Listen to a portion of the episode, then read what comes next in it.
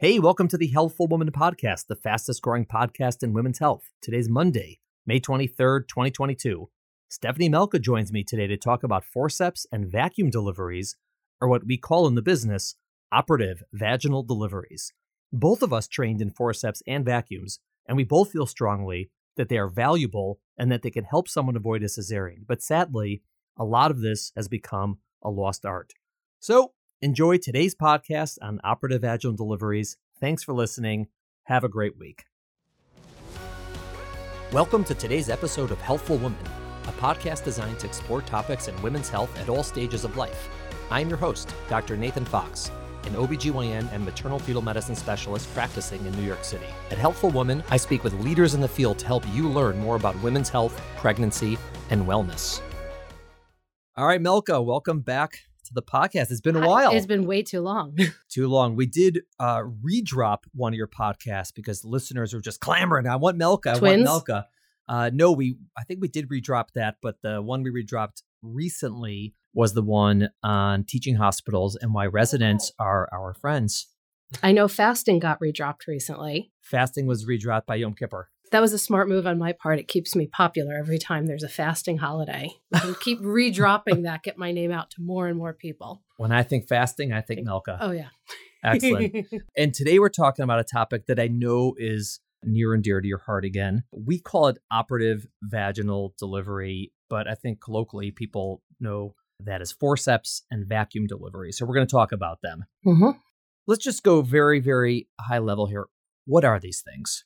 So basically, it's a way to get a baby out fast in certain circumstances Mm-hmm. to avoid a C section. When your patients ask about them potentially, or if you're bringing them up and then they're asking follow questions, what has been your experience in terms of their either attitude towards them or maybe their knowledge about them or maybe some misconceptions people have? Most of the time, it tends to come up when reviewing a patient's birth plan. Mm-hmm. which is another good podcast we do. Yeah. Y'all should listen to that one. And it's usually, I do not want forceps. I do not want vacuum. Uh-huh. And that usually leads into a good sort of segue of like, why don't you want that? What have you heard about it? What I find is people hear a lot of different stories. They'll hear sometimes it's a bad outcome, or my friend had a forceps delivery and this, that, the other thing happened, or don't let your doctors do a vacuum. They just do it so they could deliver fast and go home, that type of stuff. Yeah, I think that those all do exist. I mean, there's clearly bad outcomes from forceps or vacuum, just like there could be from a C section or vaginal delivery or walking down the street. And there probably are doctors who still do things like forceps and vacuum just to get out earlier. I don't really know those people. I don't they don't practice around us. I mean, I, I I don't see them day to day, but I'm sure they exist somewhere in the world. And I think there was a time when they were done more routinely. And I don't think it was because of a an issue of impatience per se. I think it was just sort of that's how people were trained. Baby's low enough, you put on the forceps from the vacuum, Yeah. deliver the baby, like it was the right thing to do, the healthy thing to do to get the baby out quicker. When there was a lot of concern that a long labor or long time pushing would be very dangerous for the baby. I think that we've sort of learned a lot about what we call the second stage of labor and pushing, and that it may not be as dangerous as we thought, and so we're not as you know itchy to, to deliver the baby right away when it can be done. But I do think that the misconceptions out there are problematic because I think people sometimes think that these are like barbaric or they're unsafe or they're unhealthy. When in fact, or the way we look at them is they're like amazing. They're like such useful and valuable tools to deliver a baby safely vaginally without having to do a C section, because that's usually what's going to happen otherwise. They're going to have a C section. And I think not everyone realizes that. And then when you're going over the birth plan, you're like, oh, oh, like, like, like, yeah, no, I'd much rather have that Yeah. than a C section. And that's sort of how the conversation frequently ends. Not always. Some people don't want it, and that's fine. Why would someone need forceps or vacuum, or in what situations might you recommend it? The two most common are either someone that's been pushing for a long time and is either getting tired or just not pushing effectively, pushing for a long time and the baby's not coming and you need to do something to help the baby out. Or they're fully dilated and the baby's low and the heart rate drops. There's some sort of quote emergency where you need to deliver the baby quickly. those circumstances are obviously a little bit different mm. in terms of the reason why we do it, but the procedure is the same. Yeah. Right. So it's the same thing that we do. And, you know, before we do forceps or vacuum or recommend it or talk about it, whatever it is, there are certain criteria that have to be met, uh, meaning there are ways to do these, use these instruments unsafely, right? And we're not going to do that. So, for example, if the baby's too high up in the pelvis, like then it's not really safe and we're not going to do it. That's one of the things we assess. How low is the baby? Yeah. If you think the baby's exceptionally big, if you don't Right. think there's room in the pelvis to fit through, you wouldn't do it. Certain positions of the baby, like you're not turning the baby too much and then pulling a ton. These are assessments we do. And then one of the main differences between those two situations is in the first one, where you said sort of that idea that this is taking a very long time. And either we just don't think the baby's going to come out because she's just not able to push anymore or push very strong anymore, or for whatever reason, the baby's not coming down. You know, that's there's time. Like that can be more of a discussion because you can have this conversation over 10 minutes, 20 minutes, a half hour, an hour while she's pushing because there is no urgent need to do it. It's just you're thinking this might be the overall better thing to do. The other one frequently is either Fast, urgent yeah. or emergent, right? Sometimes it's like we have to do this within minutes. And I think one of the things that's important to realize is that in that circumstance, if the baby's low enough, again, everything is sort of appropriate for uh, forceps or vacuum, and an emergency occurs, with a forceps or vacuum, the baby's going to be, from the time that happens, born within, I don't know, three minutes, four minutes, two minutes, like a matter of a couple of minutes. Whereas if at the same decision point you said, all right, let's go and do a C section, it's probably 10 to 30 based on exactly what happens, how long it takes to get from there, you know, out of the room, down the hallway, and, and anesthesia. All these things have to happen. And so it's one of the reasons for those of us who do them, it's almost like a, a safety blanket Yeah. over the labor that you know that once the head is low enough, if something horrible happens, I can get this baby out within a couple of minutes. When we're pushing with someone in labor, there's always that sort of point where like, ah, all right, we've Yeah. hit that point. You know, what, whatever happens, we know that this baby can come out from below. And that's a big deal because it really changes maybe your tolerance, for example, for a, a fetal heart rate tracing, let's let's say quote unquote borderline, right? It's it's okay, it's not perfect. You know, you sort of have some concerns, and you're much more likely to continue pushing if you know I could get this baby out within a couple of minutes if I had to. Whereas if the baby's, let's say, a little bit higher, and you say the only way to get the baby out is for a C-section, you have to be more careful because you can't push it as much. And you need more time. Yeah. Yeah, so it's it is it, that second one is really the one that's more I guess acute uh, in that setting. Okay, so so what are forceps? How would you describe them to somebody? And you can Google images. Sort of like salad spoons. They're like little spoons that you put on the side of the baby's head. Mm-hmm. And while mom is pushing, we're sort of giving a little pull and a lift from below to help the baby out. Yeah, and I think that it's also a lot of what we call torque, so to speak. You know, in order for the baby to deliver, they have to sort of maneuver through the pelvis and they have to come like down under the pubic bone and then come up almost like a J shape.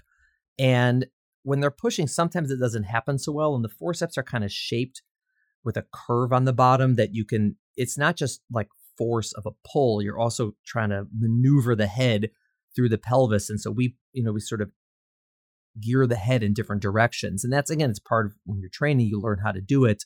They're a little bit freaky to look at if you're a patient because they're, you know, they're they're metal and they're shiny and they're, you know, they're they're kind of big in a sense. And people get really worried about them. They're like, what? Like you're gonna use That's these. going where? yeah. And um what are the risks of using mm-hmm. forceps, right? When you see these things, you're like, oh my God. Interesting fact that I love when when we talk about this is mm-hmm. explaining forceps are more risky to the mom and not the baby. Right. You're going to see because it's going on the side of the baby's head, you're going to see more in terms of tearing. For the baby, the way we use them the most of most of the time if there's any issue, it's temporary little marks, a cut on the side of the baby's head. Not Mhm. even a cut, like a little bruise almost. Yeah.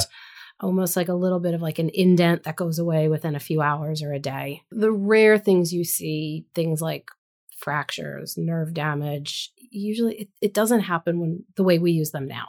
Yeah. You know, like we talked about years ago when people used them when the baby was really high, you saw a lot more of that, but much less in these in these cases. People think that these are like going to hurt the baby's head, but they actually fit nice and snug around the baby's head. Almost, I mean, it's almost like a helmet, so to speak. And they're unable to sort of squeeze the baby's head too much. Like they can't get the the two sort of they're called blades, but they're not sharp. But the two like hands on the ends of them can't get close enough together that you would sort of squeeze the baby's head too hard. They sort of stop at a certain point. And yet the, the risk tends to be the mom has a bigger tear or we have to do an episiotomy to sort of avoid that tear going in a certain place. Uh, and that recovery for the mother might be a little harder with a forceps than a vacuum might be. Uh, but it's a lot easier typically than a C-section, right? The forceps tear is usually going to be less of a recovery than a C-section would by many orders of magnitude. Uh, and those the risk to the baby, and you can have those with a vaginal delivery or a C-section, because again, these are put on when the baby's already gone through the pelvis most of the way. And I know that it's of the two instruments, it's the one that I prefer, and I know it's the one that you prefer. What is it about forceps that are really useful? I find a very high success rate, meaning when we'll talk about this in terms of the vacuum, but you don't have to worry about it falling off or anything. Like you put them on, you pull, the baby's going to come out. Yeah. And the baby might not. There's always a chance that, you know, it's just the baby's not going to fit through and it doesn't work at all. But I just, I really like the the high success rate. Yeah, it gives you a lot more maneuverability. And more, I think I more control. Yeah, definitely more control. It is rare for them to quote unquote fail, uh, whereas vacuums they do. So why is it that more people don't do them? I would say nowadays, very few obstetricians train in forceps in the U.S. at least. Yeah, it's who trains you. Mm-hmm. You know, they've fallen out of favor a little bit, so you have fewer people that do them, and then fewer people to teach them where we are at Sinai, we have so many people that do them that the residents get a lot of exposure. And then you'll have other hospitals where nobody does them, where you only have one person that does them and everyone else does a vacuum. And right. that's what they learn. Right. I, I think there's this misconception that forceps are hard and vacuum vacuums are easy. I think vacuums are easier in a sense to place, but to do them right, it's not that easy. And forceps, it definitely takes more training to figure out exactly how to put them on and what position and what way and sort of the angle that you're, you know, directing the force. But part of the reason they're more effective is you really understand where you're going and what you're doing. Whereas a vacuum, as you know, we'll talk about, you can just sort of put anywhere, and it's yeah, one of the reasons they're the, going to fail. The vacuum's a little more sort of forgiving mm-hmm. if the placement's a little bit off, mm-hmm. but then you see that in the failure where it might not work as right. well. So let's talk about the vacuum. So describe what it is. It's basically a suction cup mm-hmm. that goes on the baby's head, probably about what, two inches in diameter? Yeah. Little suction cup you mm-hmm. put on the baby's head and then sort of, you know, push a button that gives you a little bit of suction. And then again, as mom is pushing, you kind of pull and sort of lift the head up and out. Right. And so when you said earlier that it's a little more forgiving. So, what do you mean by that? The difficult thing about forceps or vacuum is knowing the right position of the baby's head. Like it has to be, these have to be put on in a very specific way. You know, in the vacuum, there's sort of a more wide area where it can be mm-hmm. placed. So if it's like off by half centimeter here mm-hmm. or there, you'll still get the same outcome. Right. Whereas you don't get that with the forceps. Right. Like it's much more exact. Yeah, I think that, you know, when we think of the baby's head coming out, it's almost like uh, like a clock. And there's like a point in the baby's head that could be pointing at 12, it could be pointing at 9 or at 6. And we need to know exactly where that is because the forceps have to go on in a very specific way. You know, if you know if the head were pointing at 12 o'clock, one goes at 3 and one goes at 9. And so if the head is rotated, the forceps have to rotate uh, you know, to the same degree. The vacuum you technically can just put it on anywhere. Now, it won't work if you put it on anywhere. It has to sort of, in order to be most effective, it has to be placed in a very particular point. But, you know, you can actually put it anywhere, right? And it's not like it's necessarily more dangerous to put it somewhere else. Forceps, if you put it in the wrong place, could be more dangerous. So you have to really know what you're doing. Vacuum, not so much. But what happens is for the vacuum, if you don't put it on a, on the the correct spot or right near the correct spot, when you're pulling, you're not you're not getting the right part of the head coming out of the pelvis, and so it's going to pop off. Right, the vacuum so you lose your suction uh, and it pops off, and that is one of the reasons it fails because you can't keep doing that indefinitely. After two or three times it happens, it's called a failed vacuum, and you sort of say, "We're done here." What would be the risk of a vacuum? So again, it's going on sort of the, the top of the head. Mm-hmm. Um, so nothing into the vaginal canal, so less in terms of internal tearing, but you're going to get more for the baby in terms of bruising, mm-hmm. um, bruising under the scalp, sometimes even underneath the skull. Yeah, so more for the baby. Yeah, I think people are definitely surprised when they look at the the two instruments and forceps have these sort of like big metal things, and the vacuum's this little whiny white suction cup that looks so pretty and pleasant and they say i want that one. Yeah and you say that little tiny white plastic thing is the one that's more dangerous to the baby. I mean they're both safe but that could be more dangerous to the baby and not the metal ones. Be like really? And like yeah actually that's the case. Because when you you're just sort of using suction to pull on the on the scalp essentially and so you can you can envision a scenario where the head stays still and you're just pulling the scalp and you're pulling and so all the little blood vessels under the skin um, can shear and then you can get bleeding under the scalp uh, and that's definitely a complication. But I would say that in the U.S., most OBs know how to use, these vacuums to some degree, if not if not excellently, they know to use them like enough. How would you decide which one of those two to use if you're in that situation that you think is appropriate? I always do forceps. Mm-hmm. I just I trained in vacuum. I could do it, mm. but when you do them and you have those pop offs, and then you're like, oh, it didn't work. Did it not work because it popped off? Or is this really the baby's just not fitting through? And you have that like indecisiveness and then you're doing the C section. Like that's why I just I I go for the forceps. Yeah. I mean, I'm I'm the same way. I'm I'm one of the people to train you, so I I, I had a feeling we'd think similarly about this. But one of the the tenets here is that it's it's been determined, whether correctly or incorrectly, that it is unsafe to use both instruments on the same baby.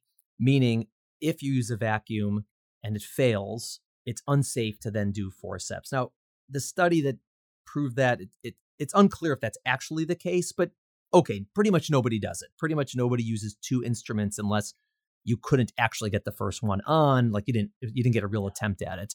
And so since the vacuum if it fails and it pops off two or three times, you really don't have an option to then say, okay, vacuum didn't work. Now let's do forceps. Like let's try the one that has, you know, less tearing for the mom. And if that doesn't work, do the forceps. So that's really not an option. So if it fails, you're going to C-section essentially. So since the success rate for forceps, like you said, is higher, I agree. I pretty much almost always will choose forceps. I would say the one exception for me, in one of those cases where the head's like a third of the way out already, and you really need to deliver the baby quickly and you know, like, all right, I could put the vacuum on without doing anything. It'll just come out one, two, three. But in those circumstances, you probably don't even need the vacuum anyways. You can just sort of, you know, uh, whatever. So that would be the exception. But I, I, would say it's, it's, in all these years, it's unusual that I use a vacuum. Uh, it's happened, but it's, it's pretty unusual. Usually it's uh, forceps. And then I think that for most people who are comfortable using both, they feel the same way uh, at least the people I know, the the ones who use vacuum and say, "Listen, I, I, wasn't trained in forceps. I don't. I'm not comfortable using them." And you definitely don't want your doctor right. using them if they're not comfortable using them. That's bad, yeah. right? So, but it, and okay, not everyone trains in everything. That happens. Like it's not it's not the end of the world. But for those of us who use both, uh, again, I I typically would choose the forceps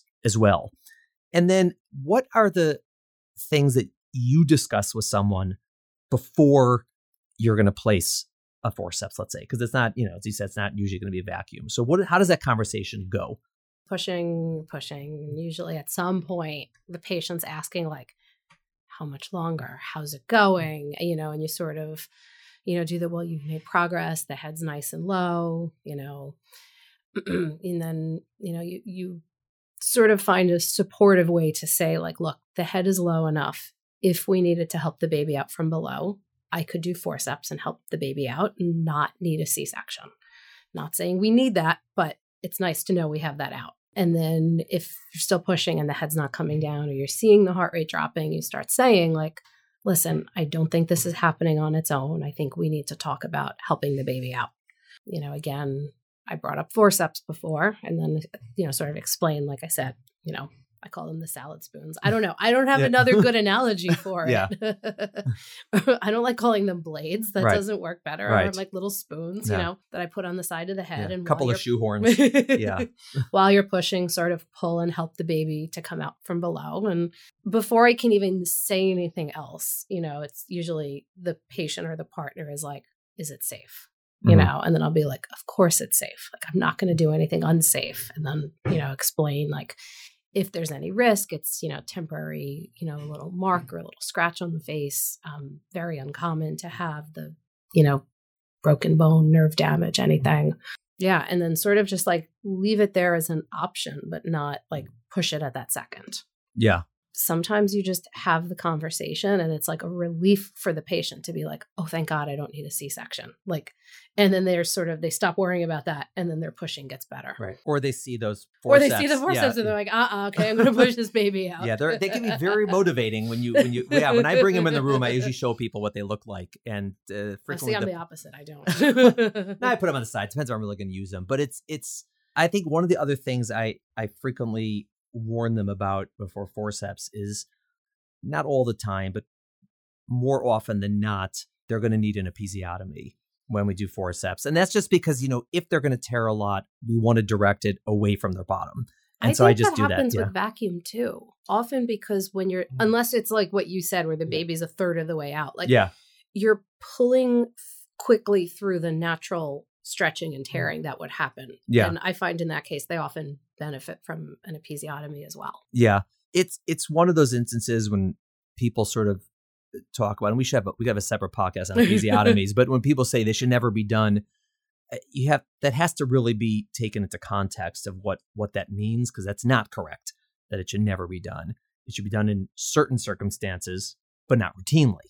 And so, one of those circumstances where it's probably better to get uh, an episiotomy than not have one is in operative vaginal deliveries. Again, based on the circumstances, there's some people who I won't do it. You know, if it's they've had multiple children, I think there's plenty of room. You know, okay, but for someone certainly in their first baby, it's almost always going to be the case. How would you have that conversation with them if it's more emergent? That's when it gets a little bit uh, more sweaty. You just kind of look at them and you say, all right, listen, the baby's heart rate is dropping. This is an emergency. I need to get the baby out fast. I can do a C section or I can use forceps to help pull the baby out from below.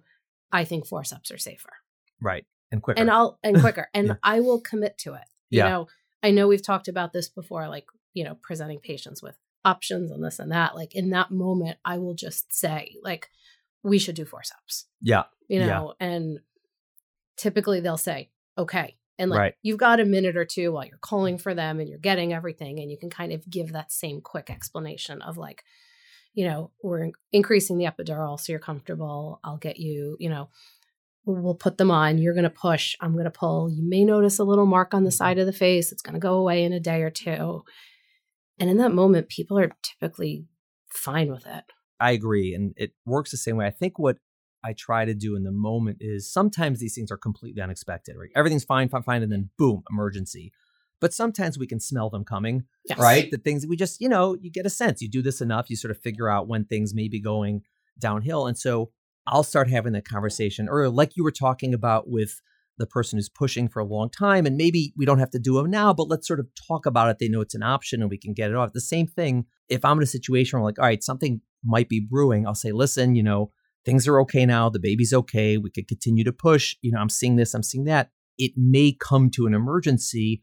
Let me tell you what our options would be at that time, and we can have that conversation in advance. Now, it doesn't always happen that way, or sometimes we forget to do that, or sometimes we don't have time to do that, or whatever it is. And I think that one of the really important takeaways about forceps and vacuum is not necessarily that it has to be discussed during the prenatal visits, Mhm. like for every person, because you know it, they're used five percent of the time, you know, eh, ten percent of the time. It's sort of in that number.